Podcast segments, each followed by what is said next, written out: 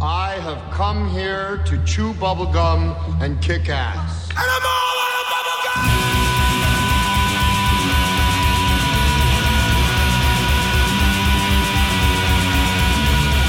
Astro Radio Z is a horror, cult, exploitation film podcast by filmmakers, critics, musicians, journalists, and fans for the film obsessed. Here is your host, Derek Welcome back, folks, to another episode of Astro Radio Z, and we have reached the finish line. What does that mean? That means we're finally finishing up the American Ninja movies for 2018 with American Ninja 5, made in 1993.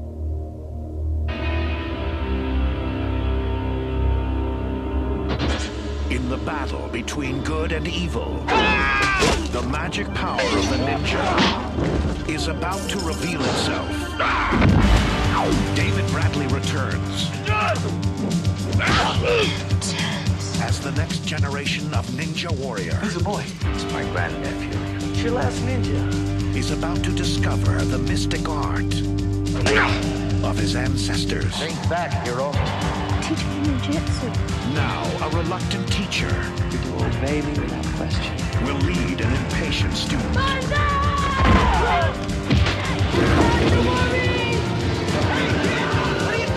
on an adventure halfway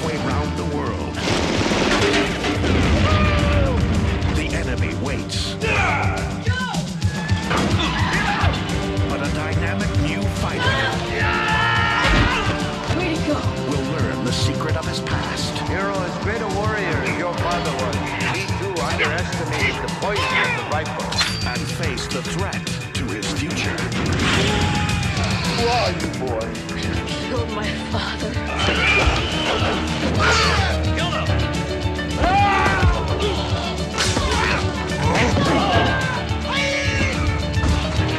Life is not a game. Maybe it is. Who knows?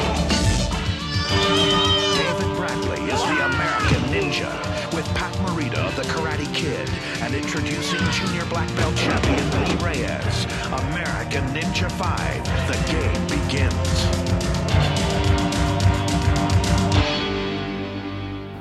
This week on Astro Radio Z Family American Ninja 5. John is your average American martial arts teacher slash ninja just trying to get through life. His life soon takes a crazy turn when he is put in charge of his sensei's not so ninja nephew, Hero. But soon, John and Hero find themselves on a hilarious high kicking adventure as they travel to Venezuela to rescue John's would be girlfriend, who he thought was a man. Join them as they enter a live action video game where they take on level after level of colorful ninjas, dodge random ninja traps, and Hero learns to unlock the ninja from within. All to fight the final boss Viper and save the world. Starring David, I'm not Sean Bradley, and This is My Only Movie DuPont, Ben Kingsley's porno stand in Mark Fiorini, Pat, give me my damn check Morita, a Game Gear, and introducing Not Ernie Jr. Reyes. American Ninja 5 this week on Astro Radio Z Family. No, you have not tuned in to the wrong podcast, folks. Astro Radio Z is going into kiddie film territory tonight with the last episode of American Ninja. And uh, because Mark the Movie Man, who you all know and love, was so goddamn excited about this movie, which may be his favorite movie of all time. I'm not sure. We'll find that out. Uh, he decided to re- to record that little blurb you guys just heard, and little did I know he's a complete fucking racist. Mark the movie man, what do you have to say for yourself? Calling him the What? I can't even say it. What? Not Ernie Reyes Jr.? You know, I'm glad he said it because I was thinking it. I was thinking the same thing. I was like, this guy was in turn. Oh no, he wasn't. No. Wait, are you trying to say they all look the same, Scott? No, you no, no. fucking white His privilege last name racist. His last name is Reyes. All I'm saying is when I saw him at first, I'm like, I didn't know he was in this film. He's got the same last name, and he's playing a kung fu kid. I mean, I was like, yeah. I was like, oh, they got the. Oh, he did this after. Oh no, no, this is this can't be. Is this like a cousin or? It's like, okay, we got to stop. there. This conversation is becoming very problematic more and more by the second. So let me introduce the folks that are on, on my show tonight. If you've listened to the other American Ninja episodes, you know who they are. I have Mr. Dan Edenfield from the Night Keep. Hello, Hello. sir. Hi there. I have the BFD. Glenn Bittner is back. Hello. Hey there, Derek. You absolutely know the sultry tones of Mark the Movie Man. Oh yeah. As racist as they are, Mr. Mark the Movie Man. Say hello. Hell, hello. I'm trying not to paint you in a corner, Mark. I really love you. Too late for that. Jeez. Yeah, you can clean your your sheets, your white sheets, while we do the podcast. here. um, Scott Davis, say hello, hello.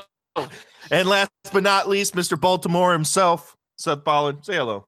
Hi. So, American Ninja Five was originally shot as a completely different movie, originally titled American Dragons by Cannon Pictures. And um, before this movie was released on cable, and uh, they decided to retitle this as an American Ninja movie. Now, people that have been following our episodes and have been watching along with us, which of course you all are, will notice something different about this movie. David Bradley is back, but he is not the character we've come to know at all. So it's a little off putting at first because you see David Bradley in the opening sequence of this film, which is a classic trope of martial arts films, the training montage and the training sequence.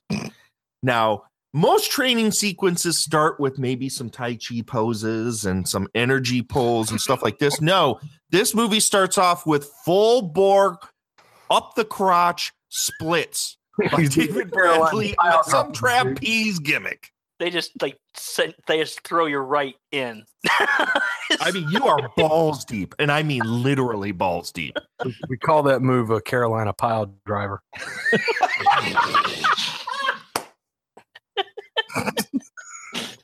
but it can only be attended by professionals. So if you're not David Bradley or from Carolina, I do not recommend that.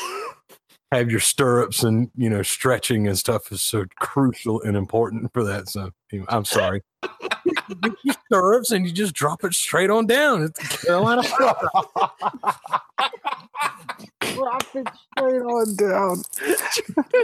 so, anyways, it is David Bradley and his sensei. I'm guessing his sensei or just a buddy of his. No, it's a doing buddy some- of his. Some dude, some rando dude who's Asian, of course, uh, punching bu- uh, like bunches of of bamboo sticks and uh, slicing apples on a katana blade.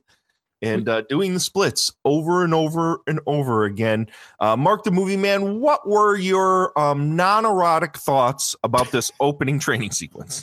like I'm like, why is he dodging his head? That bundle of bamboo is like a foot above him. He could have just stood still and and it would still not have hit him. I don't know what he was dodging for, but I, it was your standard opening. Seeing a lot more of David Bradley than you expect. I mean, you know, he does. wh- What I love is the fact is he got his buddy there who's who's doing okay, but then Bradley would do the same you know, the same moves, and he'd do a, a lot better. Like he could hit the little ping pong ball in the circle a lot better than than his buddy. And then you get that finishing montage where he just hits all apples on the katana, like, and his buddy was like had to do them one at a time, you know, so that showing that he's like the better, better whatever martial artist, chef? but you Just know, the better sous chef. better soup, soup chef.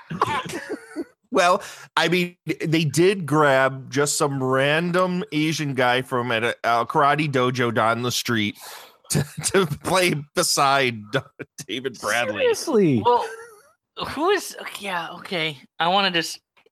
I guess I should have looked this up before I like just opened my mouth. But there's like a guy, um, who is like a. Who's the dude who actually like plays himself? I Huh? Was that was that one of the ninjas later on or what? Because they actually have a thing like uh, Tadashi Yamashita as himself. Yeah, Maybe that's that guy. I think have it's no that guy. it's gotta be. Well, he plays two roles in this movie according to IMDb. Well, no, no, they both Oh. named Tadashi, so so it's one dude. But I don't know. I thought like I I always I so I kind of not knowing you know about like his full thing because he's always like the uh you know he's always like in like like a stunt garb or something like that. For instance, he was in the first American Ninja as like one of the main ninjas. Oh, it is that guy. That's totally that's the the main bad guy from American Ninja One. So That it was was it was like it, was- it was like basically like the guy like doing a cameo as himself. Yes. All right, see, um, That was the Black Star Ninja. Yes. yeah, I thought that was hint. Like whenever I saw him, I was like, dude, is that? No, no, it's not. Uh, no, Mark would have been like- he wouldn't have. said it, It would have looked like they, you know, they all look the same. But whenever I looked, I was like, nah, because Well, he the- had a dude on go his face, and that dude's evil, and he could fight with lasers and shit. So nah, No, it, it, it totally foils Dan's whole illusion that these are actually true stories. Because that guy would be dead. He wouldn't be alive. we'll be getting to that. Oh, he turned over a new leaf, and now he's teaching him to teaching David Bradley, who now has a new name. Yeah, He's teaching David Bradley to love again. That's right. it's got to happen before he becomes a cyborg. okay, okay, let's let's calm this down. So now we we get through this opening credit sequence, which is just a training montage, and we get to the movie proper, and we obviously notice that David Bradley is not the same character. His name is totally different. The tone in general is just really goofy with this. So his character is kind of aloof in kind of a, a doughhead. And so we're supposed to believe that he's been trained in the ninja arts. they let anybody in nowadays. I, I, I didn't I, honestly I didn't buy a single second of his character, Glenn. This version of David Bradley. You like this version of David Bradley, or you like the one we got used to in the rest of the series? Oh, what's not to love about Karate Kid Miami Vice version that they got here? Mhm. You know, the first time I watched it, uh, you know, I, I paid so much attention. I didn't even know it wasn't the same guy because I just didn't fucking care. and then on the second time, like, I was like, oh shit, he's not the same character. I still don't care. it's it's kind of jarring between the last couple movies that were really super serious and kind of dark and then you get to this one and it totally has the vibe of the movies that were coming out around that time like surf ninjas or three ninjas where it it just casually lifts certain elements that uh, the mouth breathers of America would associate with Asian culture. And uh, this casual racism is very prevalent through the entire movie. Mm-hmm. And one of the ways that it is most apparent is the fact that um, in one of the million and a half chase sequences in this movie, the movie is lousy with chase sequences. There is this stock pan flute playing so obnoxiously through the entire movie. It is the most jarring fucking thing because these are sequences where you're supposed to feel tension and you hear this pan flute, which I'll probably more than likely play underneath this section while we talk about it. and, and it totally is supposed to remind you of the, the culture of the people involved. And it is obnoxious. Uh, Seth, the pan flute soundtrack, which is almost the entire soundtrack. What do you think of this? Uh, well, I think my most important note that I took was what in the blue hell is this pan flute music doing? because I I guess saying that they were in South America wasn't enough. Also, South American ninjas doesn't make a whole lot of sense to me, but the pan flute music, it started and it just didn't stop. It, it comes on and then th- that scene ends and it's still going. And then a few more scenes end, and you're like, okay, this is gonna get back to like some other music at some point, right?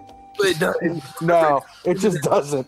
It So- great reggae stuff too. so I I guess you either take it or leave it because it's there for the duration. That that guy was, you know, and that guy was really dedicated. You know, he was like nailing every take on that soundtrack. And like after they said, "Yeah, well, that's a keeper," he'd be like, you know, grabbing his crotch and blowing a kiss to and you know, he'd be doing the whole thing like, "Yes, that's right." You know what? Foot up your ass. All those years studying at the conservatory. Mm. they have pan flute at the He had conservatory. a Jethro Tull shrine up in his corner that he would sit there and rub himself around the face, or get dance around like the lower half of him naked. A And then- lot of people do that. Stuff. And- oh, Oh, speaking of completely uncomfortable sexuality, we have our lead child actor, Hero, who the main thrust of the plot of American Ninja 5 is that while uh, David Bradley is training at some local dojo, Pat Morita walks in Oh, with God. Hero in a completely off putting sequence in which Pat Morita doesn't speak broken English. It talks with the most plain Jane white boy accent ever. I was convinced first time I watched this that it was an overdub. I'm like, that's not Pat Morita. Well, I I've heard him speak of, uh, in a regular a regular you know no accent plenty of times. What got me wasn't that he was walking in with a regular accent. It was what that he was walking in without a mustache. That messed me up. that messed me up. I'm like, I'm like, God, I thought I was really taken off guard when Tom Selleck dropped his mustache. This just feels wrong. Well, later he pops back in in this ridiculous conjuring scene that we'll get to later with a with a fucking Lemmy styled handlebar mustache. it's like a It's so poorly put on him that it's ridiculous. the Turbo Hogan. Yeah. it's totally the Turbo Hogan fucking mustache. But anyway, so Pat Morita walks into this joint and drops off Hero for uh, David Bradley to watch because David Bradley was supposedly supposed to house sit for Pat Morita while he went on a trip. And in real classy style, Pat Morita ups the ante last minute before David Bradley can walk out. Oh, yeah, by the way, watch this snot nosed kid that does nothing but play Sega Game Gear all day. See ya later. and he vanishes into smoke with with a, a sound effect taken straight out of a super the Super Mario Brothers fucking cartoon. and we are tre- we are treated to this child actor who does nothing but play well the movie straight up gives us the hardest fucking shill for a sega game gear you've ever seen this side of the wizard. And that's for nintendo. But this is like this movie is dedicated to shilling that goddamn game gear nobody wants that fucking thing almost to the point where later in the movie hero is walking around a venezuelan street trying to pawn it off on just give it away to people and nobody wants it I know. This is exactly how I felt when I owned a Sega Master System. Nobody wants a Game Gear. But anyways, Hero, uh, uh, he is a very troubled boy because he his dad is dead and multiple other uh, things have happened to him in which he just kind of bops between houses now. So he's kind of lost. But he's also coming into his own sexuality at the very moment he happens upon David Bradley because every time he goes around a girl, he uncomfortably talks about the fact he's getting boners. this is a children's movie, might I remind everyone. Mark, talk to me about Hero and the fact every 15 minutes it looks like he's about to come in his pants. Talk to me about child boners. Why'd you pick me?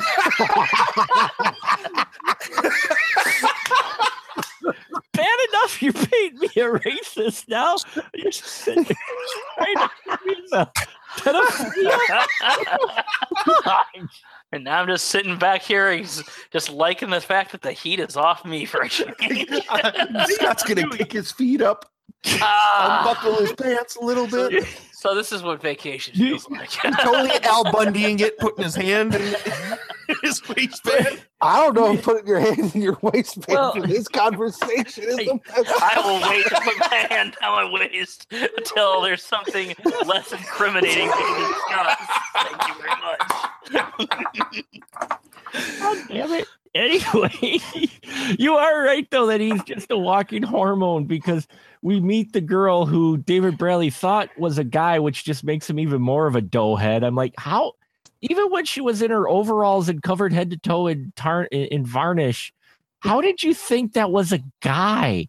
But so they're on that date. And he, he- he's wondering, hey, is she pretty? Is she pretty? And then he sees her. He's like, whoa, she is pretty. And David Brad's like, yeah. And, you know, because David Bradley, who plays American Ninja, he he sits there and, and you know he he's got the girl there, and of course the camera angle too, and she, the way she just everything about this is wrong. Um, and she's just like, oh sure, he can be on the board, and I'm like, what the hell is this? What this is awkward. You've got him on a date with these two. You know, you got Chowderhead played playing American Ninja. He's sitting there and and oogling her, and this kid, you know, it's the only thing that makes him look up from his game gear. So the whole that whole date scene thing is awkward. Um, you know, and then it's like they're having dinner, and she goes and she drops that flirty line. If you liked dinner, wait till you see my dessert. And David Bradley, who plays American Ninja, he goes over to uh, you know, his kid, he goes, and he's like, You know, he's like, well, let me play Game Gear first. He's like, okay, I'm gonna go check on her dessert. Poor, I know this is like introducing him. You know, he's trying to be get his break or whatnot. But and we'll get to the scene later with the with the van. But he's got to learn to not react until something actually happens on screen because there's one scene later on in the film where uh, he's hanging in the air and Bradley goes, I'll be back. And before he's off screen, the kid's got this expression like, oh, hey, oh, look at him go. Oh, look at him fight. But that? nothing's happening. I noticed that too. That was funny. Anyway, And- and it- yeah. And it happens in a couple other spots too where he's reacting to nothing. I'm like, dude, dude, go back to your acting coach, man. He's got to. Ninja Five. I mean, there's not much to react with. No, that's true. Maybe he was trying to make something out of nothing. I don't Well, let's remember this was not shot as an American Ninja movie. No, it was not. And you could tell completely. And just with this, with him and his forced humor as well. Oh my God. Where they're driving the truck. Uh, well, life isn't a game. Well, apparently it is. And I'm like, what the? This, poor- this kid. I'm like, could they write you a worse part for you, dude? Really?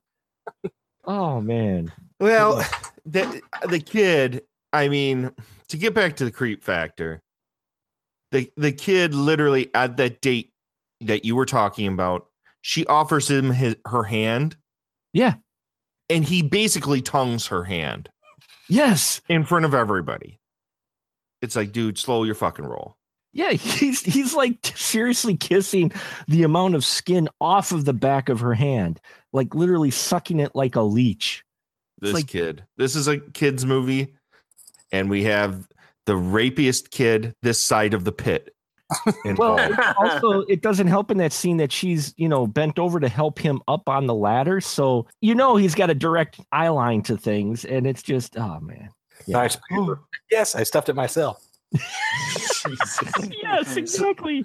So the the vast majority of this movie is essentially Jill, who's the love interest, gets kidnapped because her dad is a yet again we have a major bad guy attempting to make some biological weapon and sell it to people for reasons and her dad is the scientist developing this she gets kidnapped by ninjas purple ninjas teal ninjas white ninjas br- black ninjas white ninjas all sorts of uh, very diverse very racially diverse ninjas in this movie.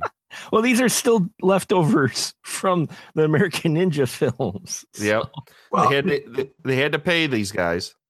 Well, they have to have those colors so that Joe knows what level opponent he's fighting. Yes. No, prevalent. Yep.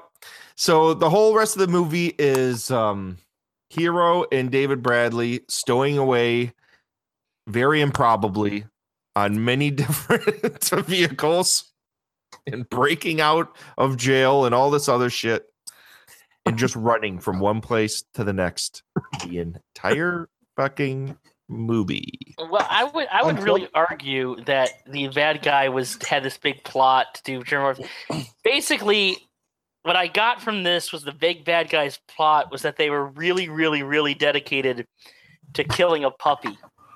They were because like every everything's like okay, the the the virus is working. Kill this puppy! Like I'm Bring in the a puppy. They always got to bring the puppy in when they're about to test it. every every scene, every scene. It was always the same puppy. They just like like this puppy's gonna die. They just keep on- It's the cutest little thing. oh my! I'm such a dog person. So thank God they are so inept at what they're doing, because otherwise I would never forgive this movie. Because oh my God, adorbs. But sweetest little thing. But yeah, they just keep on like pushing this puppy on people. Like, like even when they're ready to like kill you know, and gas our heroes towards the end of the movie, of course, because if there's ever like a thing, there's got to be a scene where the heroes are in danger of getting gassed. That's the whole thing. Uh, even that, they shove the puppy in there. I mean, Just out of nowhere. Bring the puppy in. Are we beyond the puppy? I said this is a movie about some bad guys who just really, really, really want to kill a puppy, and they can't. Errors. and, and and they're such lousy villains. They can't get it. They can't seal the deal. got, you got that right. It's almost like it's circumstantial idiocy. When you've got uh, Walter, not Walter, damn it, uh, Pat Morita dropping his kid off with David Bradley to just do whatever, and then just happen to have this evil criminal organization in Venezuela that the dude is trying to cook up nerve gas for the evil criminal mastermind who has his own criminal company. And so they kidnap the daughter of the nerve gas maker who happens to be trying really hard to bang David Bradley. David Bradley in this movie should be walking around with a snorkel because he's drowning in pussy, apparently. It's like 10 minutes.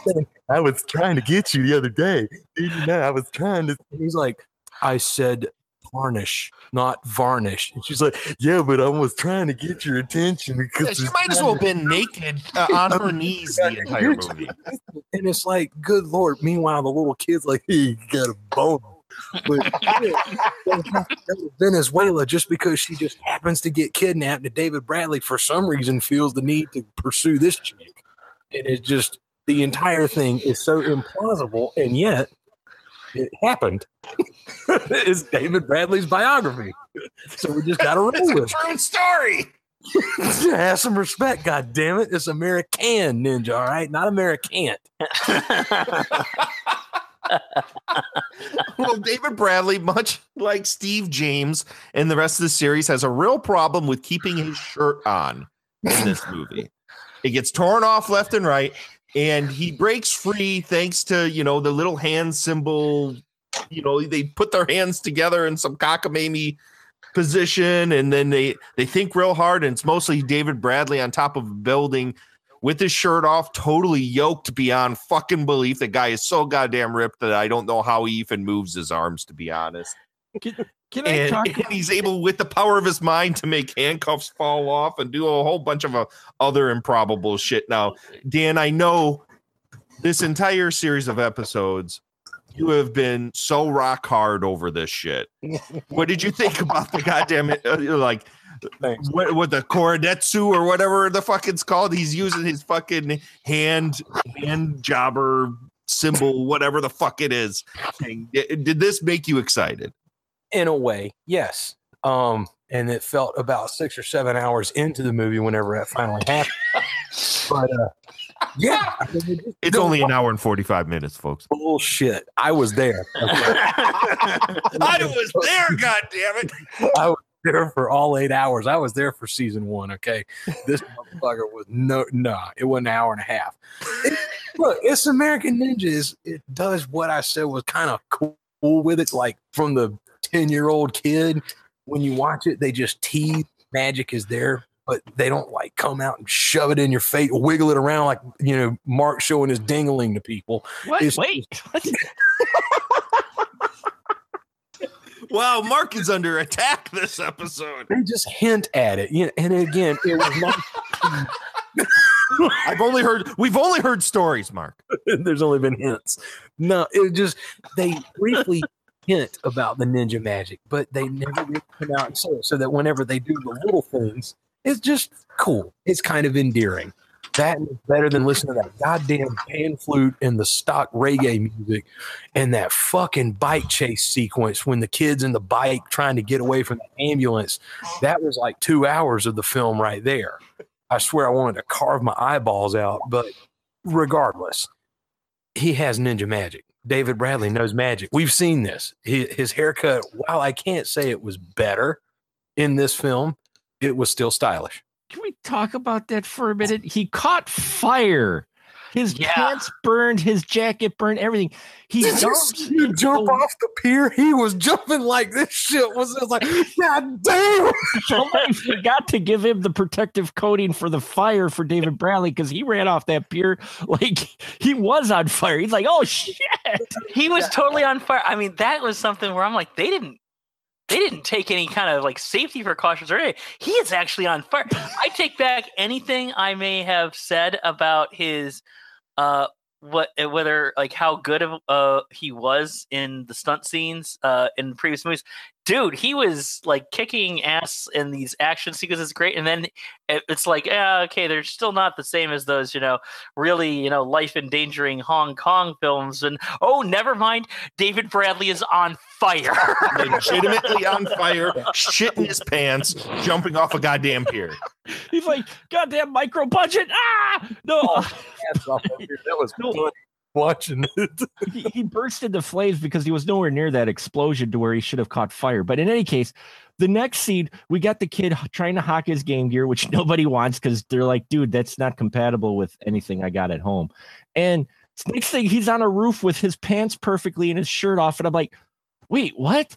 And then the next scene we see him later on, he stopped by a surf shop and bought himself some uh spiffy clothes because he suddenly shows up in this like button down pink shirt and, and stylish t-shirt. I'm like, what the hell? He stopped by, you know, freaking freaking the Gap, and bought himself some clothes.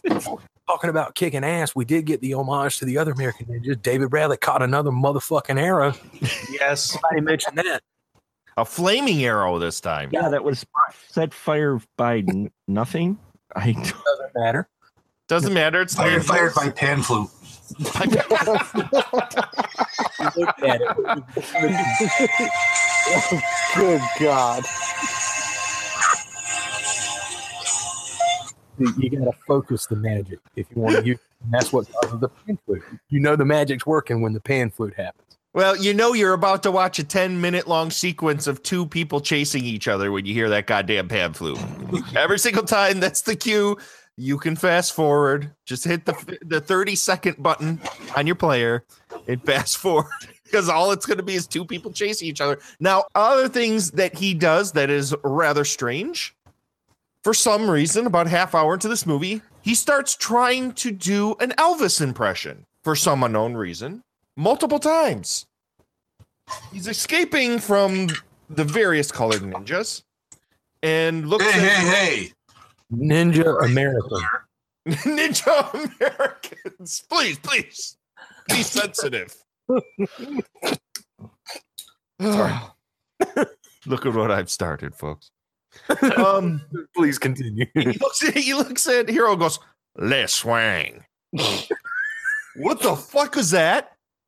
Where did that come from? Or he's he just gets done. He, he gets swung at by some random fucking mercenary, and he looks at him and goes, If you're gonna hit me, Hit me hard. Yeah. See, David Bradley is not funny.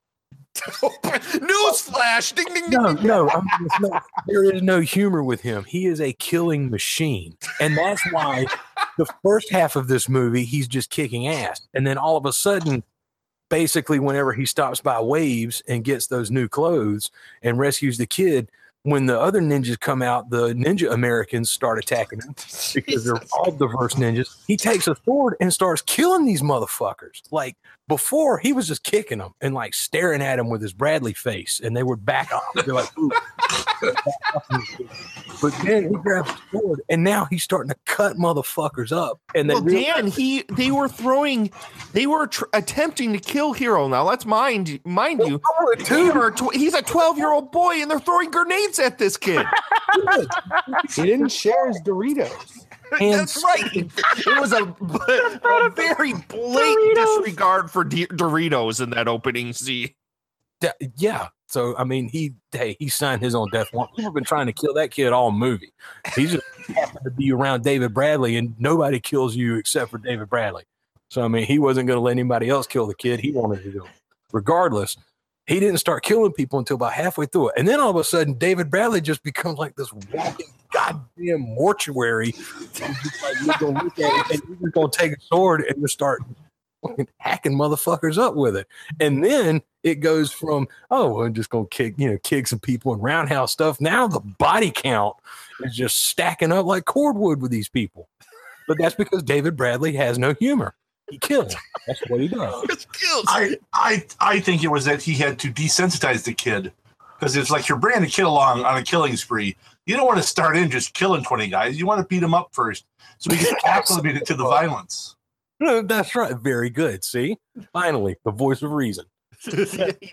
he does kill a small small nation of ninjas. It- it's so and uh Seth, I want to talk about the fact that David Bradley eventually, after getting whittled down the entire movie by Hero, asking him to train him as a ninja, trains him in one fucking day. Oh yeah. And the kid becomes a full-fledged ninja. Thoughts? You don't you don't get the uh, the title of American Ninja by taking your time. Right? You don't become you don't become a little ninja man by taking your time. Man, this- David Bradley spent 20 minutes teaching him the finger thing and then a few Tai Chi poses on the beach.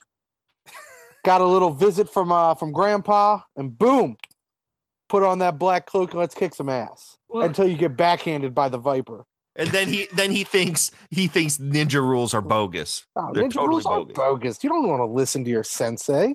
Why would you do that? you wouldn't have movies and adventure. I do like that he did not drop the horn dog attitude though, even though he became a ninja. First fight, sees a girl in a bikini. Don't look at that. It's gonna make you sweat. he totally comes in his pants. Oh yeah, I'm sweating. I don't know how that kid uh, managed to kept like kicking when look okay i once uh, tried to exercise This is about to get very uncomfortable. I have a feeling. I, I- once tried to exercise on a treadmill while watching um, uh, some stuff from the Something Weird video catalog. You know, and uh, no, I don't know. I Scott, lasted, why don't fi- I, I lasted five minutes, and man, that was painful. So I don't know how this kid was kicking. Uh, if he was constantly talking about the boners he was getting, because Wow. I mean, What is that would just make me. Oh no! no. Jesus. All I'm hearing is it's like, you ever seen Richard Simmons on Vicodin and cocaine? Try to stand on a treadmill watching something weird. it's just now that's a sweating to the oldies that I'm not aware of. Next thing he's gonna come out wearing a Turlo Hogan and a headband. See David Bradley coming out at him from all the corners.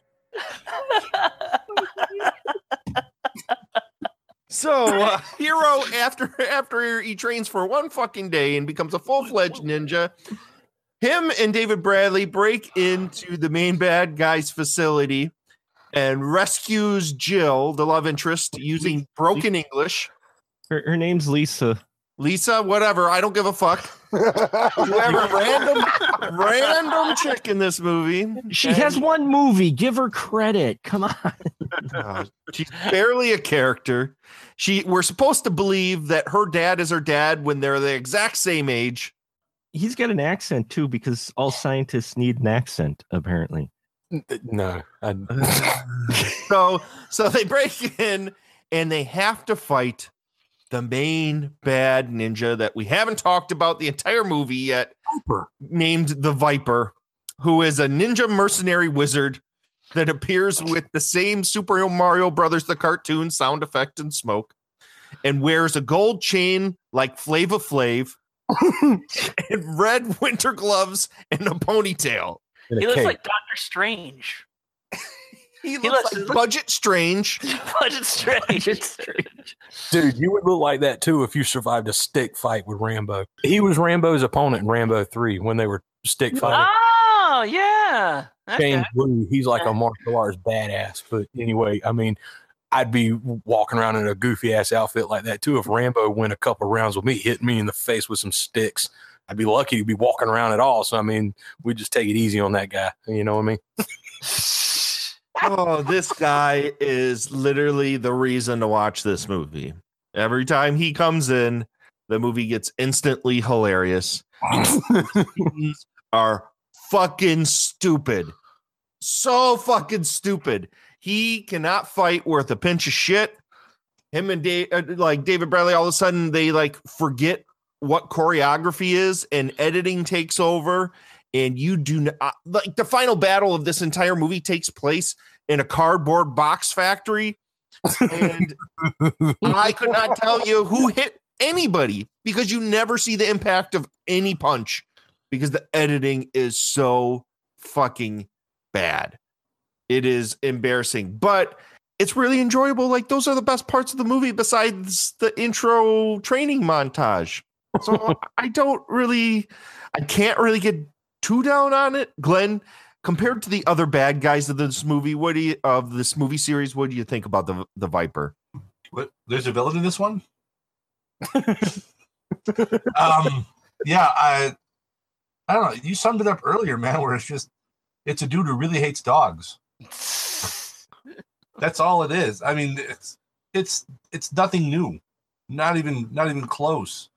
It is. I, I'd say it's a cardboard cutout villain, but I mean, they couldn't spring for cardboard. They spent all their money on pan flutes. And pan flutes in those boxes they had to pile up in that completely white warehouse.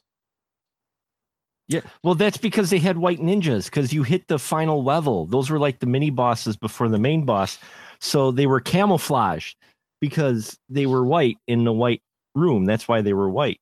You see, all I can think about is you guys keep Ah. talking about the uh is, is you guys keep talking about the way they would appear and disappear and the smoke and the uh light and the like laser the Super Mario sound effect and whenever you say Super Mario sound effects I think that this movie missed its calling. The movie should have been uh the kid running around uh, this is a kid who, uh, incidentally, uh, played by Lee Reyes, son of Ernie Reyes Sr. Ha! Told you, we're in the clear now. Anyway, um, this kid, so this kid's running around, and then every now and then the kid eat, eats a eats a mushroom, puff of smoke. He's David Bradley, and that should be like how the movie goes. Oh man, I wish that was this movie. Dude, that was See, I was thinking the other angle to where this kid was, you know, because he was hooked on the game gear. So he was like caught in a video game, you know, like this is a live action because you got the colored ninjas going No, on. don't do that. They'll do that for American Ninja Six. well, it would it would make sense because there's multiple scenes in this movie where it just cuts like a video game would cut into a level. Like at the end of the movie, supposedly they defeat Viper, and then all of a sudden they chase down a plane that he's in. The Viper's in. Yes. And all of a sudden they're just in the air. It just takes itself off. You're fighting and the plane takes itself off. Yeah, it, it, I love that they were fighting. Called autopilot. Yo, yeah, he hit the, I don't think that's how it works, Glenn. he hit the autopilot before they were in the air, but suddenly, cut, we're in the air. We're like, well, well, okay. We're I like some stock footage of a plane flying over a city. I like how he was flying with his cape on too. I also like how he he zapped himself, transported himself from the cardboard box facility in an all red outfit, and when he turned up on the plane, he had while during teleportation changed his pants to the black ones. Yeah. Well, can, can I ask some if he could teleport that quickly when he caught fire? And fi- why, why didn't he just teleport then? Because they seem to teleport at will. Mark, and reasons. Well, Can't teleport while you're on fire. well, who says? You can know. only run scared. I did. You're about to shit yourself. Get off of here. you know, I I don't know this end quote unquote battle with the Viper. Viper goes out like a bitch too because here he is, this badass guy, and you know suddenly they're in the plane and the kid pulls out the medallion, which is his dad's medallion, which Oh Viper my god, that when, when Viper killed him, and, and Bradley is on the ropes. Viper is about to make him feel the venom, which apparently the spikes have poison on him. But Bradley got scratched earlier, but he wasn't hurt. But then again, in the previous American Ninjas, we know that uh, Brad, David Bradley playing American Ninja uh, doesn't get hurt by poison. But in any case, he- the kid hits him in the head with this medallion. Now the problem is the medallion's plastic, even though it's supposed to be metal. So you know, it, it hits the guy, the main bad guy in the head, and he has to act like this thing hurt. But he's also like, thank God this is my final scene. So he just kind of wobbles. Well, it's in slow motion, It's and like it just barely it, the reaction between him getting the impact of this plastic Flava Flav medallion hitting No. his forehead is like in slow motion an eternity until he finally reacts to it hitting his head.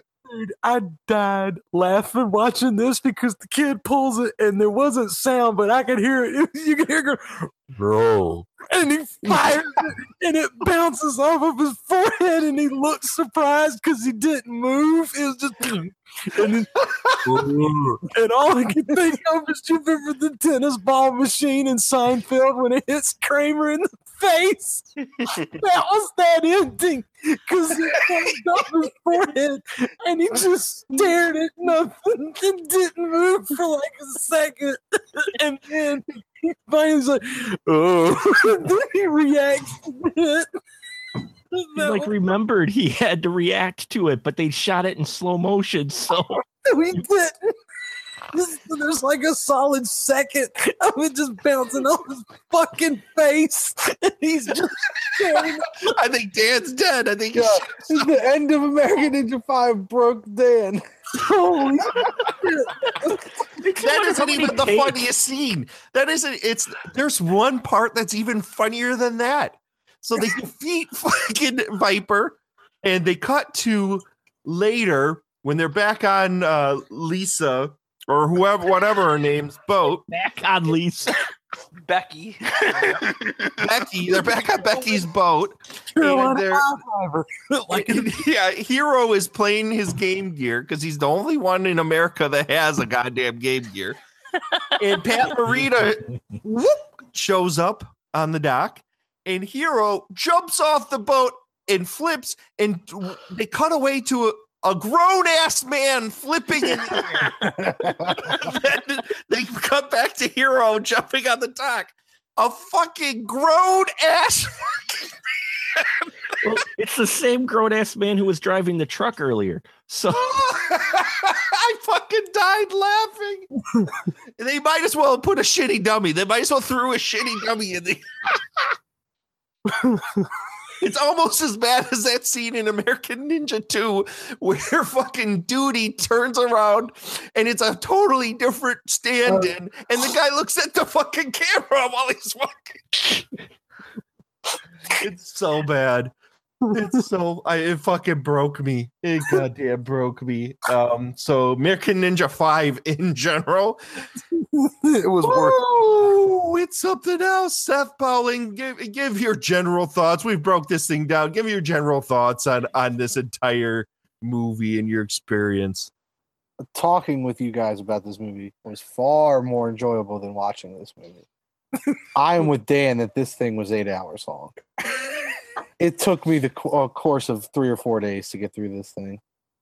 Even at a hundred, what is it, uh, hour and forty five minutes? It's twenty minutes too long. There's some silly shit that'll make you laugh. Uh, Hero does get backhanded once, which was appreciated. Other than that, uh, skip the pan flute, skip the 20 minute chase scene, skip Pat Morita, just skip all of this. Pat Morita is barely in this gimmick.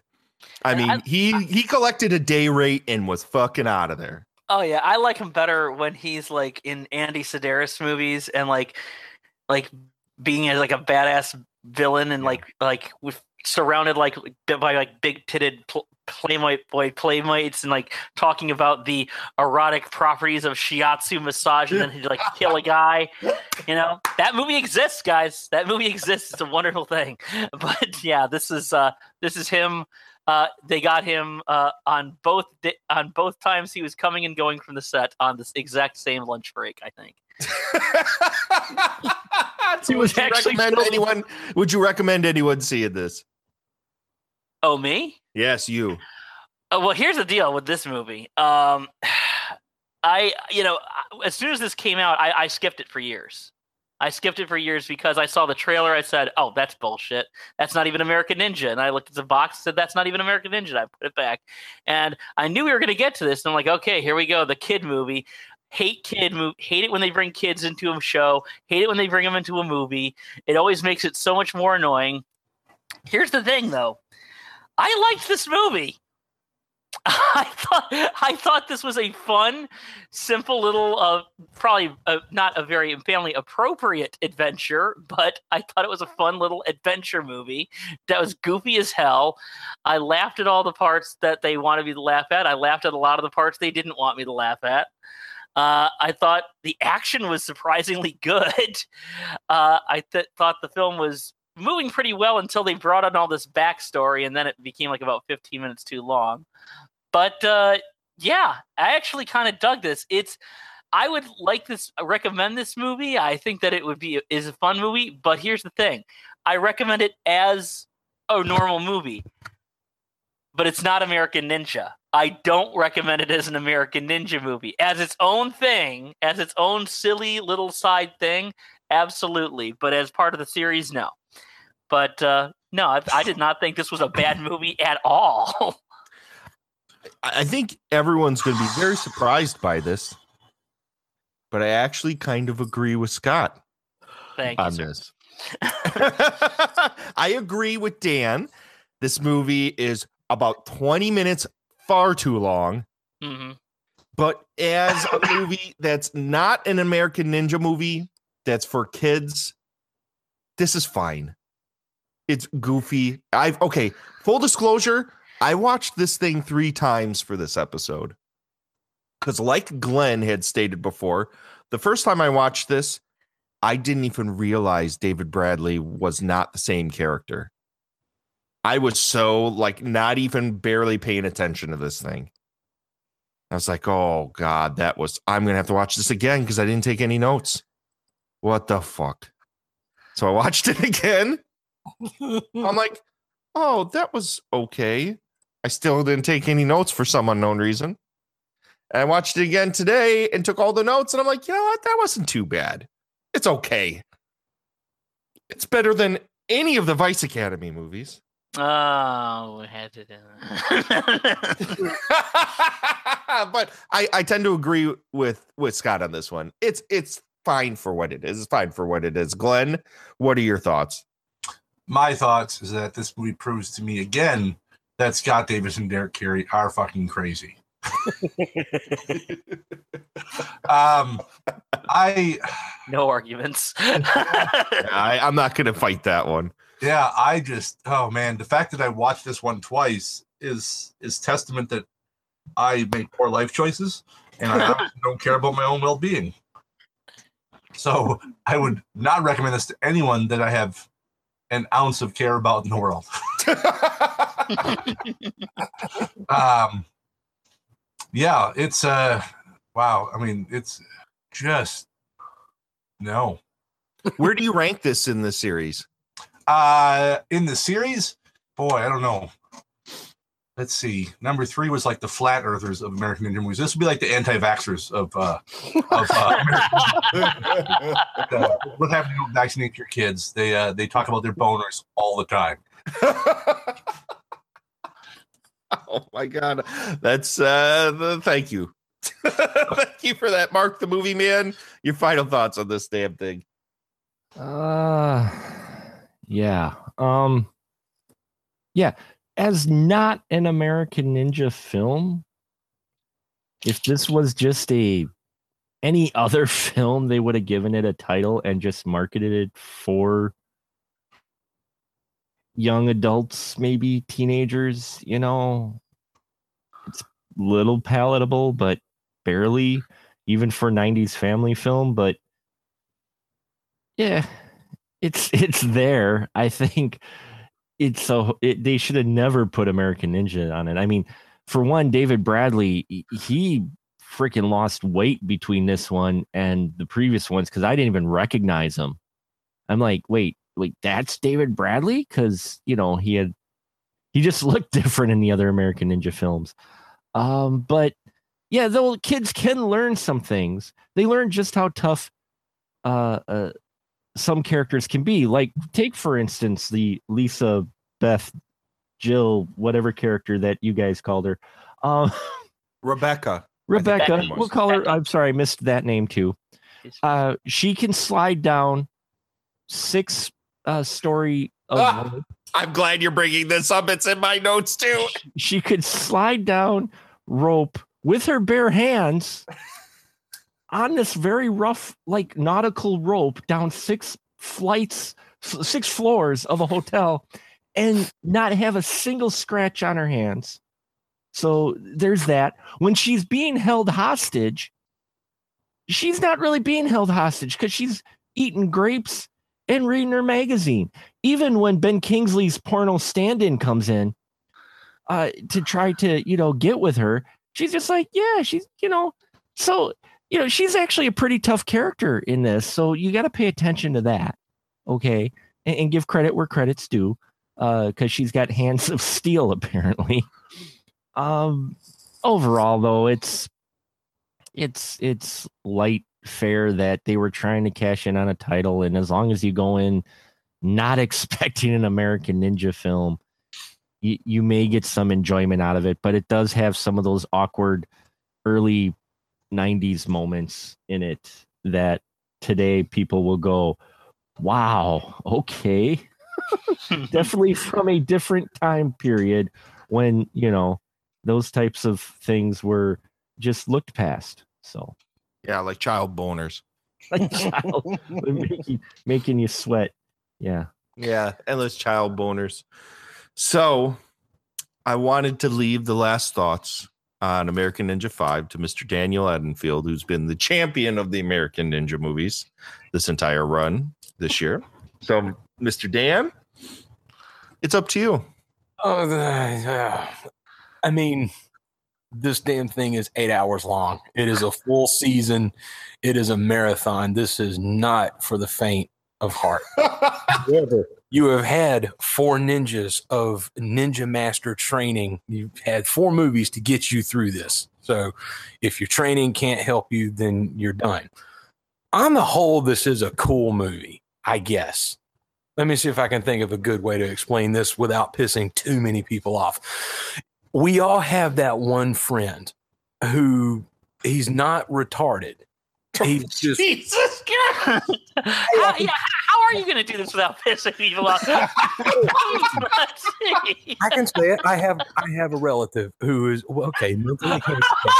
This is getting worse by the second. Just listen, okay. This movie. I'm not. I'm not insensitive, but you know how. All right, you know how we all have that friend that makes something that just wants to be so sincere, and makes this thing that's the best that they could do and it's they just poured their heart and soul in and they did they tried you can tell that they have tried their best to make this thing that is the best of their ability and it sucks but you can't tell them that because it would just completely destroy them. So you just have to be like, yeah, this is great. This is fantastic. Yeah. That's kind of what this movie is. It uh it was made, I'm sure. You just you watch it. Somebody tried really hard to make it. Was it excellent? Not really, but it oozes the 90s. And it's, I mean, it's for what it is, it's fun. It's not horrible. I mean, it's not great.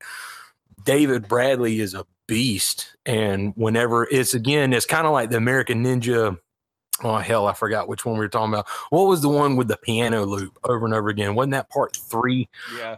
Yeah, the one with him and Steve James, like where they you could see them consciously trying not to kill the people that they were fighting. It's kind of like that in this movie. Like David Bradley, I mean, he seriously kicks ass. And it's like he has to be careful to not kill people that he is fighting with. Not to mention, this movie actually gives us a slow mo aerial spin kick from Yeah, David total JV, uh, total JV, uh, JCVD shit. You're damn right. And uh, that because when I saw it, I was like, oh, hell yeah, he can do that. Shit. That and when the training montage, whenever it's like the little silhouette of them and David Bradley just standing there with his leg cocked up in the air and she was like, you know, a half Carolina pile driver. You know, this is sort of, this is like the Mississippi leg hook here. And he's showing the kid how to use the boner effectively. There's life lessons in this movie. It's just I, I'm I'm gonna, Boner training, not ninja training. Boner training. I, not I, mention. Oh, I'm sorry. No, what? I was just gonna say I gotta go with you, Daniel, on this. That I will say the martial arts fighting in this, um, at least by hit David Bradley, is probably some of the best we've seen throughout the series. In all honesty, I mean, the director what is a stunt coordinator. Yes. Mm-hmm. Oh, what? Oh, okay. Well, then that explains a lot. There, And I'm, I'm sure his parents put this up on their fridge. And- thank you. Somebody gets it. Somebody got my reference.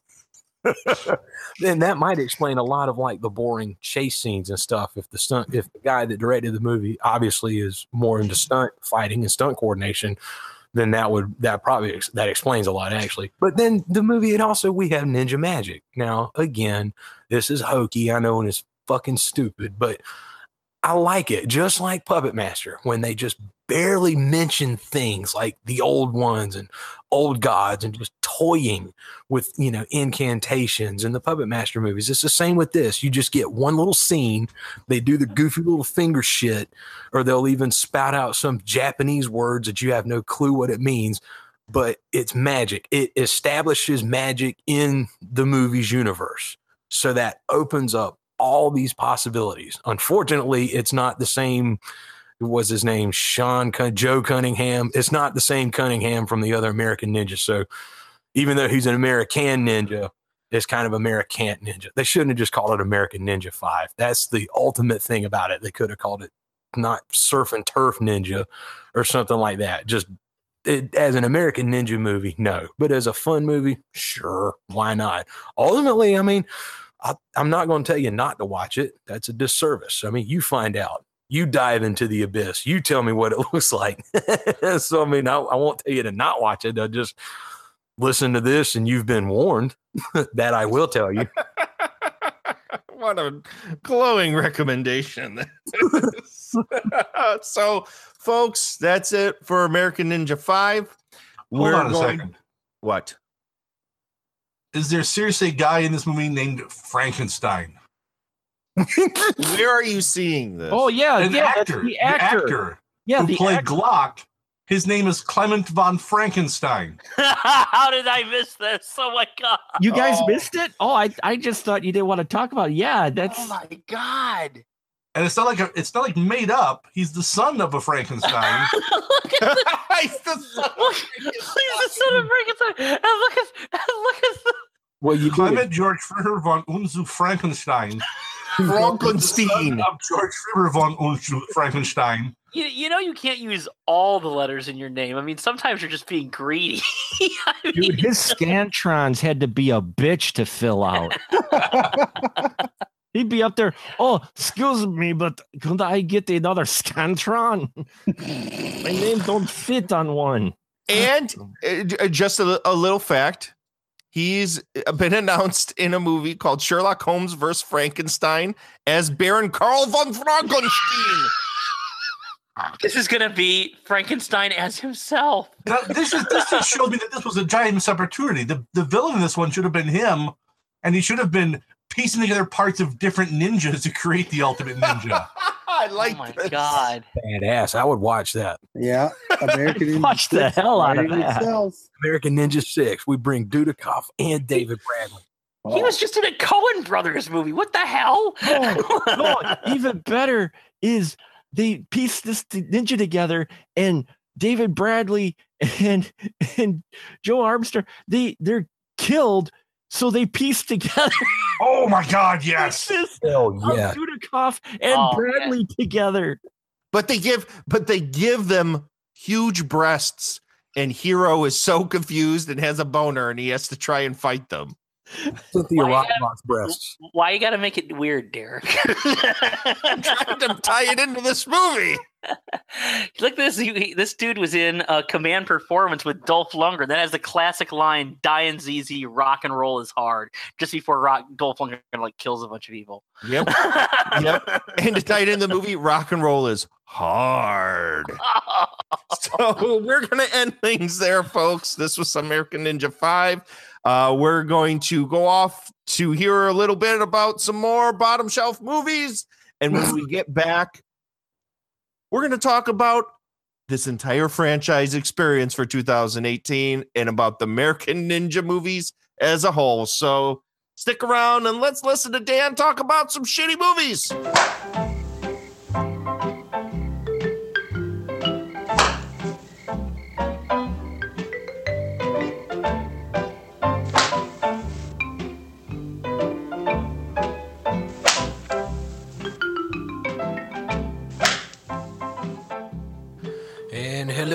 It's me, Daniel, with another episode of The Rack, or The Bottom Rack. You know, where we just get, instead of top shelf entertainment, it's bottom shelf entertainment, but that doesn't mean that it's bad, it just means it is off the bottom shelf. I've got a special one in store for us today. Uh, this is one of those, and I'm going to kind of bend the rules and kind of bring it back around to where it came from. There was a movie whenever I was younger that I've seen the cover all over the place. And it was one of those that I could have swore I had seen, but I guess I never did. It's a movie called Nemesis. Uh, it's one of those, if you look at the cover, you would recognize it. This is one of those video store ones that you would generally find probably on the bottom shelf. And, um, I realized that, you know, I have never seen this film, so I happened to catch it. Nemesis from 1992. This is a movie directed by Albert Pyun, or I guess I'm pronouncing it wrong. I'll probably just butcher a whole lot of these people's names, but you know what? That's half the fun. anyway, it's directed by Albert Pyun from, um, of course, Cyborg fame, and you can you can just see that. So I'll get to that in just a second. Anyway, Nemesis, which came out in 1992, it stars, I guess, as Oliver Gruner. It's there's an I like in there, so it, it looks like Olivier Gruner, or maybe it's Grunet or whatever. I don't know, just Oliver Gruner.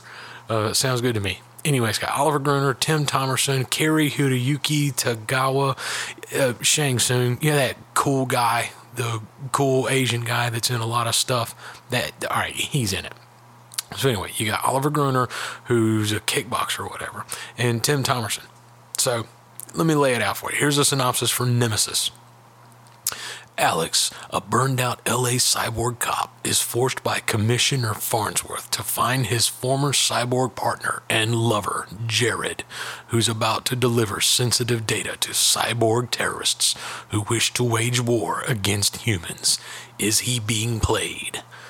That's the synopsis from the IMDb page. This movie was rad. Okay? this movie was so awesome is let me just uh, I just gave you the story basically what it boils down to and this is coming from I mean you're seeing it's almost you're seeing Albert Pyun how not really a one trick pony but you're seeing where a lot of this inspiration comes from with his movies with his you know uh, using the use of cyborgs and stuff hell there's even a like a little extendable eye gag, like in Cyborg uh, with that cyborg chick. It's the same way in this movie, Nemesis. It actually does that with uh, Oliver Gruner's character. Anyway, what you have is basically a grander scale of the whole humans versus cyborgs, humans versus synthetics. We've seen this from Blade Runner to Fallout 4. It's the same concept. There apparently is a war going on between cyborgs and humans. And this is trying to this is taking it kind of like a a neo noir type approach. Now, well, let me get. All right, so let me just finish this up. As a neo noir type approach, the effects eh, is kind of give or take. It's kind of oh, and oh, just real quick, just jumping. I saw his picture. Brion James is in here. He was a, he's like a character actor. You you recognize him when you see him. You're like, dude, I know that guy from somewhere. That's Brion James. Anyway, he's in here, and I think unfortunately he passed, but regardless, he's in here. There is a lot of gunplay in this movie and there's a lot of explosions. Actually, there was a, a, quite a bit of action and gore and like really cool cyborg effects. It was it was kind of stunning. And kind of is just one of those wow, I never saw this movie. This thing was so cool. You can tell the set pieces where it was filmed, you know, your basic you know the California desert backdrop type area, you know, the one that we've all seen that we all know about that area. It was filmed in that it is not as uh, the proper term ham-fisted. It's not where it's like pandering to you with that whole hard-boiled noir thing, you know, with a gravelly monologue that helps carry the narrative. You know, it is nothing like that. It's just a really cool setup about a dude, a cop who's fighting cybernetic people. And as you, and this is like no spoiler, almost near the beginning, you find out that he actually has cybernetic parts too. So it actually subtly goes into that into the whole philosophical thing that you know always pops up. If you've played the games Deus Ex or uh, if you reading any of these you know uh, dystopians futuristic neo noir books like uh, Electric Sheep you know just that whole thing. Do humans and do androids have a soul? That kind of thing. So uh, it, it a lot of this, but again, it never gets preachy. And this is me just kind of waxing nerdy about it because, on the whole, this movie is pretty cut and dry. it's just dudes hunting cyborgs and trying to kill cyborgs, but then he finds out that maybe there's more going on behind the scenes than he first realized. Maybe cyborgs are everywhere. And then Tim Thomerson, his former partner, ends up trying to kill him. So, you know, where he starts out as a good guy, he ends up being the bad guy on the run, and everybody's shooting everybody, everybody's killing everybody, and there's a lot of killing. And, uh, but I mean, is it killing because most of the people that die are cyborgs? Anyway, that's a debate for another day. This movie was so cool, and yeah, it's bottom shelf entertainment because you would find. I'm this, like I said, this is on the bottom shelf of video stores everywhere. Brace yourself. Let me see if I can paint this picture properly because I know, oh dear God, I can feel it now. You know, got everybody's attention now. So screw it, I'm going to say it. All right. You know how Blade Runner set the bar? For what, especially us 80s nerds, is, is set the bar for the neo noir futurism. It set the synthwave the synthwave bar with the synthwave revival now. It is what we thought. It's it kind of a bittersweet way to look at it is that the synthwave movement and the retro futurism type stuff with the Blade Runner is the cyberpunk is basically the future that never was. Damn, that's so sad. Anyway, Blade Runner, just in the tone, in the look, the aesthetic was absolutely brilliant. Everything about that movie was brilliant, but it is so goddamn boring. That movie is so boring. Is first of all the name Blade Runner. What the hell? It makes it sound like there's going to be cybernetic kickboxers with satanic powers or something. Nope. Blade Runner. There's no there's no blades in it. I don't I can't remember anyway. And there damn sure ain't any running. It just is a misleading anyway if this movie Nemesis and Blade Runner got together, let me put this if Nemesis were put in Blade Runner setting, like at nighttime with flying cars and lots of rain and lots of neon and some badass synthwave, Nemesis would probably be like the coolest movie ever. Like it would be the cyberpunk dream of all time. It just that's the unfortunate thing that holds Nemesis back, other than some dodgy uh, climactic battle special effects and stuff. But the only thing holding this back, quite honestly, is it's too damn bright.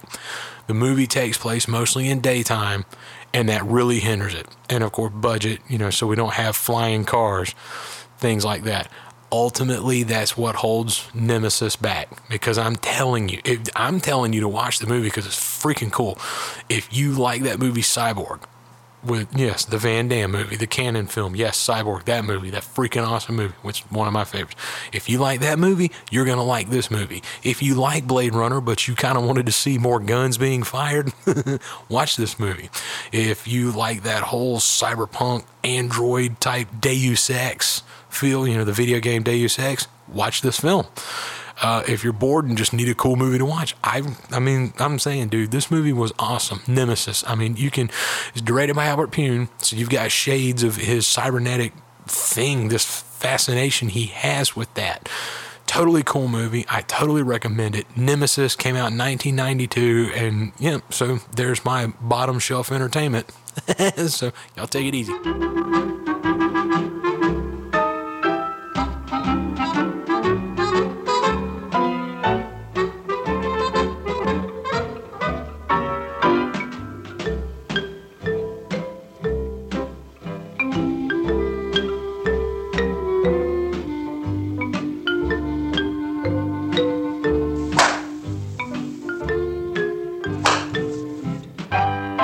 So every year, as my longtime listeners know, we pick a long running series of films and we watch them all.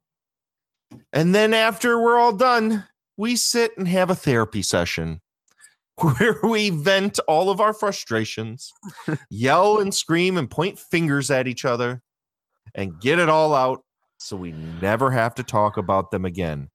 Psst, even though I talk about Vice Academy very badly every year. So we are done with American Ninja, and let's start with Seth Powlin. Let's let's hear your final general thoughts about the American Ninja movies and your experience this year on Astro Radio Z with the franchise. When I saw when I saw that the uh, the fans and listeners had picked American Ninja, I knew it was going to be smooth sailing. Cheesy ninja action flicks from the late '80s, early '90s. Who who would say no? It's been a blast. Uh, I didn't even know there was a part five until this whole uh, franchise series episodes. So it ended a little rocky for me, but I'm not going to complain about that. The first four are awesome. It gave me a reason to revisit a couple of them and see the other ones for the first time. It's Cannon Films doing what Cannon Films does or did. Uh, God rest their soul. Had a blast. Can't complain. How would you rank the franchises so far that we've done? Would this be the top of the shelf? Uh, it didn't have the best movies, but I think it was the most consistent. I, uh, for the ones I've done, I think The Howling had the best movies, but also had dirt in the chili. Uh, Poppy, there's dirt in the chili. uh, Puppet Master had some good stuff, but that took a real sharp dive off a cliff. I don't think American Ninja went long enough to really have that sharp decline and just stay there. So it ended before it got crappy.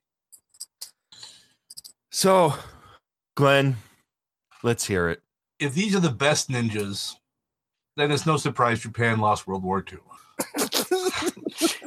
um, I mean, the first one, I remember watching the first one back in the 80s, you know, when I was uh, a dumb kid.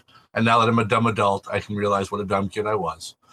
Um, I still enjoyed it. I mean, revisiting them, this is, man, the, the first couple, especially, are the definitely a sign of, of not just the 80s, but Hollywood in general, where the uh, better skilled and talented black man is the sidekick to the white dude who really can't even do anything for the most part in the first movie.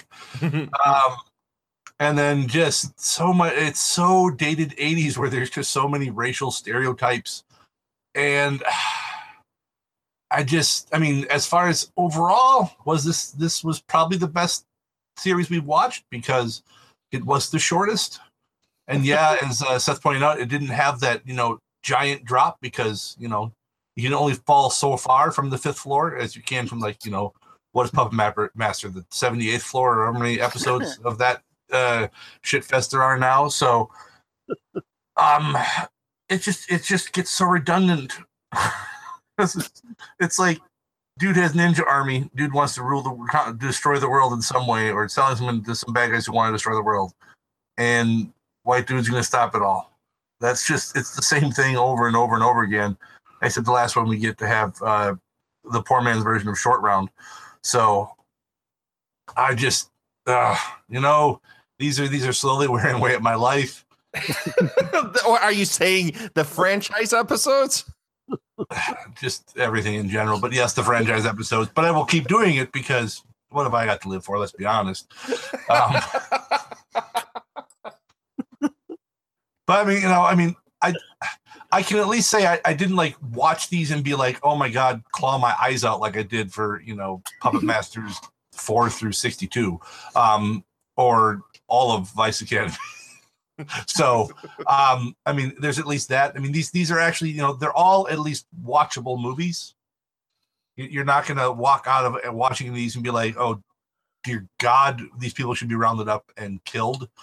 Um you might say don't let you know some of these people be in movies again like hero but it is what it is and you know I've said I've said my piece for American Ninja. Okay, But uh, Scott there- Davis. There's not a six. Uh, well, I don't know. I mean, I guess by default it would be towards the top. I know where because- this is going. Oh fuck. No, I guess no. I'm really not. I really don't have anything planned, honestly. Uh, I guess by default it would be towards the top because it there's like you know there's really not the super highs and super lows. For instance, Howling, you had super highs, super lows. Um, oh shit. Uh, what else did we do? Um, Puppet Witch- Master. yeah. You had Witchcraft. super, hope, super highs. Super, no, I'm, I'm talking about super highs. Come back down to earth. Yeah, there are no super highs when concerned with the witchcraft. Witchcraft movies. series has Witchcraft series has has. I'm glad I didn't slip my wrist in the last 90 minutes too. Oh, I wish I had. That's about it. but uh, you know, um, so I guess you know there are entries I liked and there's entries I didn't like. Uh, part five would probably be like right smack dab in the middle of the series, honestly.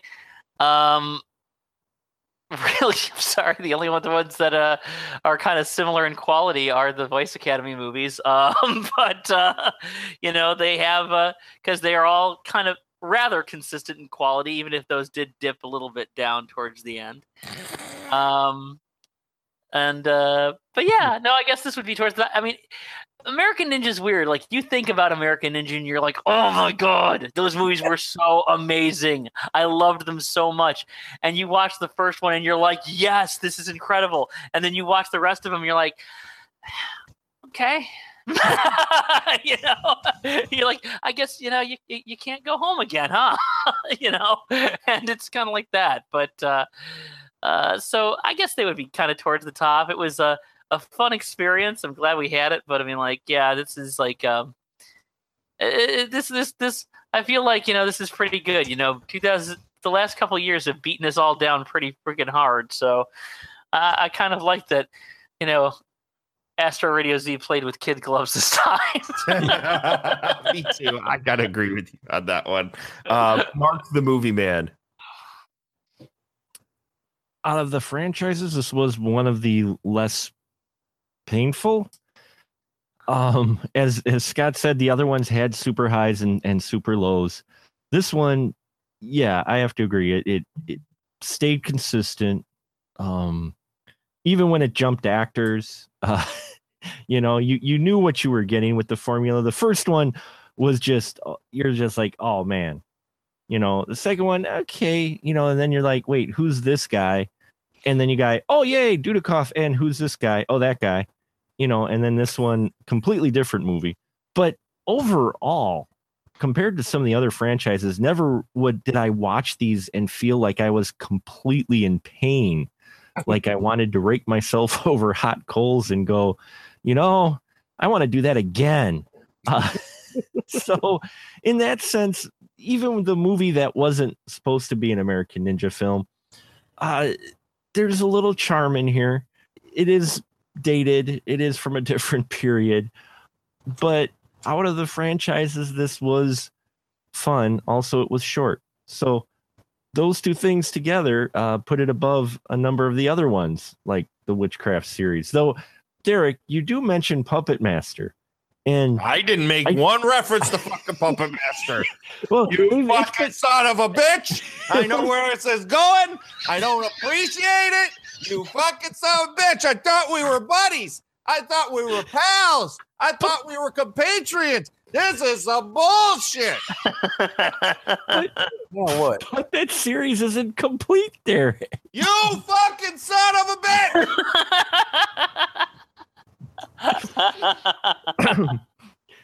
So yeah, American Ninja, not a bad franchise. I'm building this. Um, I, I'm building something here, but I'm going to let Daniel Edenfield talk first before I say my piece. Now that it's tinged with anger, Dan, you've been so jacked and ready for this uh, this series, and uh, I'm gonna let you round this out before I uh, sit and speak my piece. So, final thoughts. Uh, I, this has been a hoot. I can't really think of anything cool to say. It's like, well, this is magical. This is badass. This is the one. I mean, this is just, it was fun from the beginning. I haven't, I wasn't on the episodes of Witchcraft and The Howling, but I was there in spirit. I have lived through those movies myself. And then, of course, we all remember the Puppet Masters, and that, uh, hmm, it's been great. American Ninja just the fact that it even ended up on the list, I had to do it, is just fun. The fact that these movies, for people like me, you guess, even though my name's Dan, you would call me a mark, the playground mark. Yep. Because the advertising, the word of mouth advertising that these films get, you can't buy this shit. Okay. Hollywood has racked its brain and sold its soul to any elder god that it can find for this kind of publicity and it just you can't do it money cannot buy this word of mouth franchise building the advertising that this franchise has gotten ever since we were kids on the fucking playground at school because that's what these movies are watching them back then they were cool as hell at least the first one because i was young and didn't care you know usually watching them I'd be spending the night with a friend's house. And so I'm trying to divide my attention between watching American Ninja, the popcorn, bed farts, and playing Nintendo. So, I mean, you know, you got all this excitement going on. Hindsight, whenever I look at it through nostalgia glasses, they're fucking wonderful. Watching them now, maybe not so much, but they were still fun. It was enjoyable. Not the greatest movies, but I mean, come on, not the worst movies. Dudikoff didn't know martial arts, but he had a good screen presence in the films. He just he was cool from a little kid standpoint. Watching the movies, you want to be like him. It's cool as shit. Steve James talks, you laugh. He's got a wonderful personality. So whenever you pair them together, the chemistry between Dudikoff and Steve James is, I mean, that that shit was excellent. I wish we would have gotten some more screen time with them. Just take the franchise and keep going. Give us like Lethal Weapon, but do it with American Ninja. I think that shit would have been killer. Regardless, I appreciate what we got. David Bradley is an ass kicker and a half. Maybe not necessarily the best actor in the world. And I think that's the problem. Kind of my regret with him is just he never really got like the chance to do what he does other than kicking ass. But regardless, on the whole, the movies not the greatest, but fun. And I think ultimately that's just the main thing. Just as a kid, watching them, they were fun. Watching them now, it never felt like a chore. With the Puppet Master movies, I love y'all, but a couple of them, it felt like a chore press and play because I knew what I was in for. I I didn't know how horrible they were. I had forgotten that. I guess I'd blocked those painful memories out of my brain. But uh, these movies never felt like a chore. And thank you for letting me watch them, dude. thank you. It's been badass. Well, I appreciate you guys wanting to do this again. Let's take a walk down memory lane, shall we? We have done this since the inception of my run of this podcast. I mean, uh, longtime listeners will know that my dear friend Corey J. Udler started Astro Radio Z, and the the show wasn't necessarily what it is now. It was more of an open forum where people would come on and we would just bullshit for the most part. And eventually it started becoming more focused on individuals that were in the industry and specific movies that were coming out. And then when Corey left, I transitioned it strictly to talking about films. Central focus of the podcast became that. And one of the things I always wanted to do was deep dive franchises because as growing up as fans, we all sat and feverishly watched franchises that we loved. And the first franchise that we covered here on this podcast was the Nightmare on Elm Street series. It's I think it was episode 3, 3 or 4. And we did that in one episode. It's like a three and a half hour episode, I think. It's it's a really long episode. And uh after that, I kind of came up with the idea that we were going to try and do multi-part episodes to cover long running uh series of films and we started with the witchcraft series because as if you had listened to any of the old like the first season of astro radio z the first year that we did this um i had these movies sitting around and i had never rented them and wanted to dive into them and this was a reason to do it that actually i would gain something out of watching these movies there would be something out there in the world that i had actually accomplished and made as opposed to just wasting my time.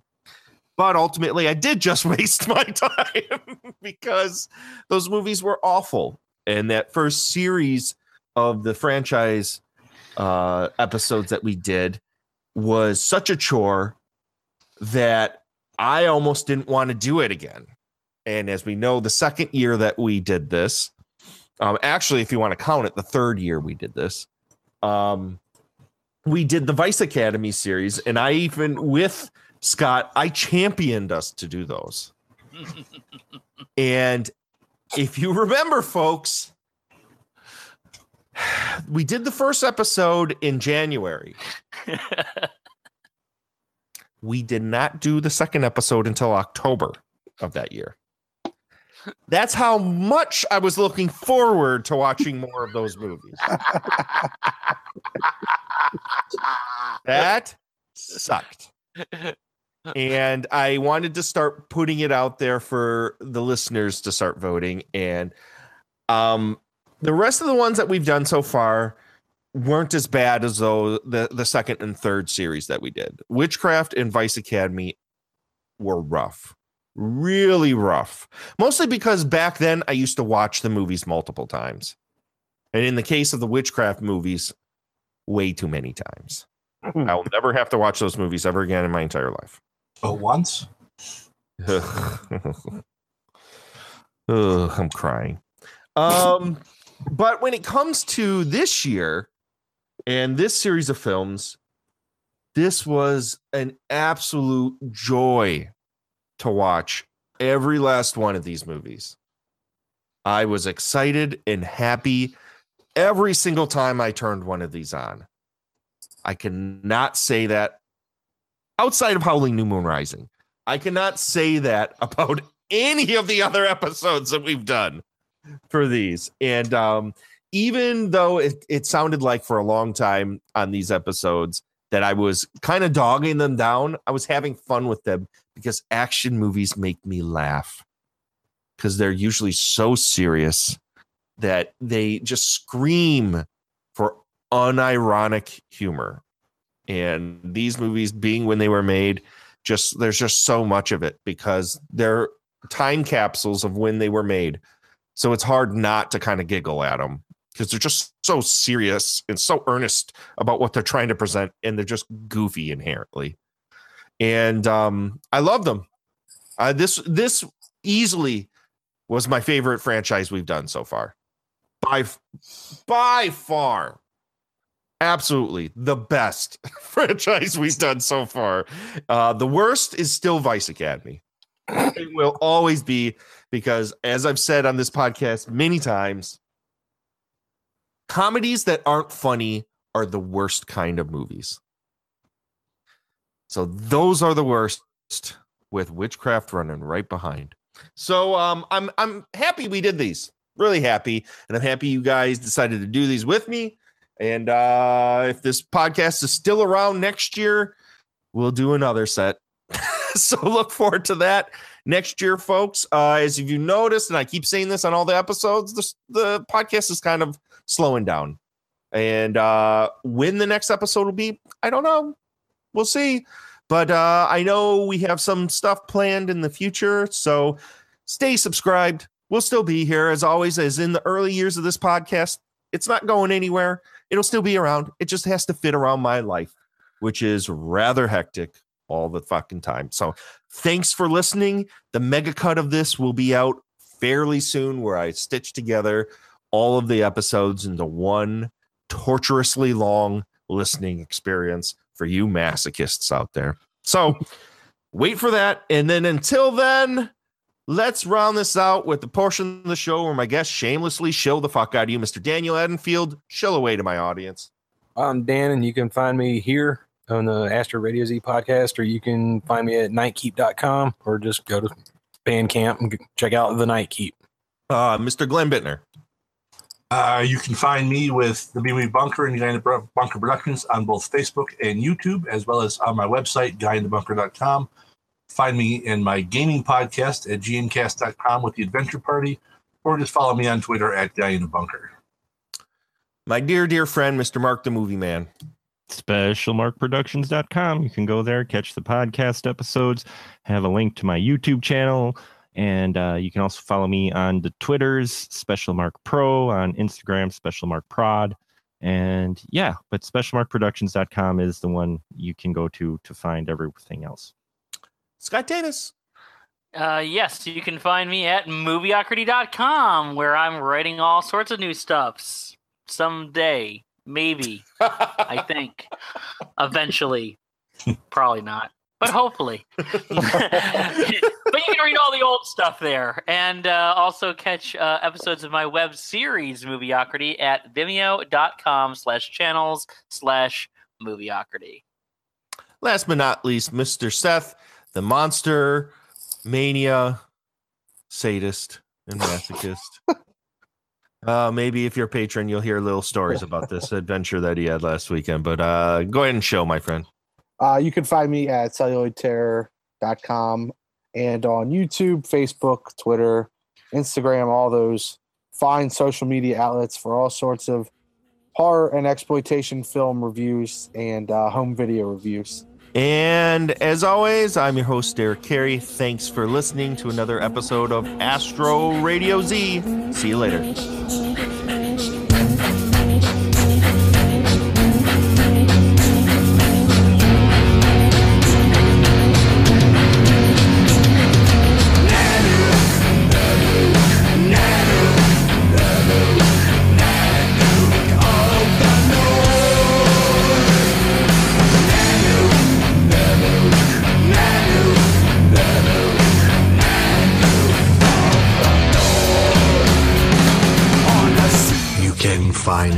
Astro Radio Z on iTunes, Stitcher, TuneIn, Google Play, YouTube, and anywhere podcasts are found.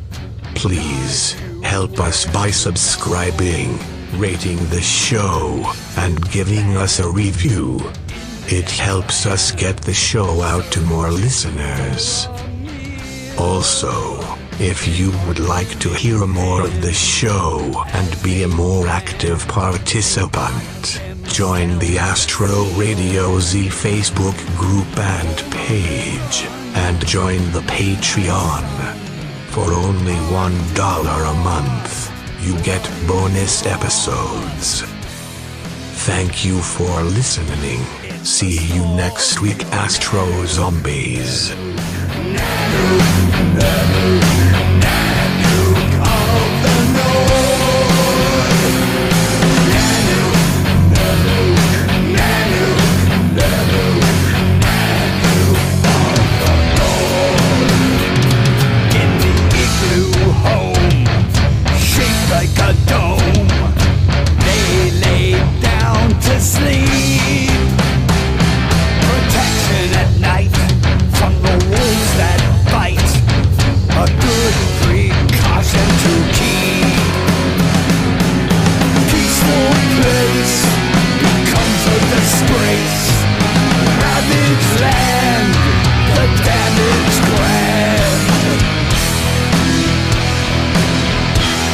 The legend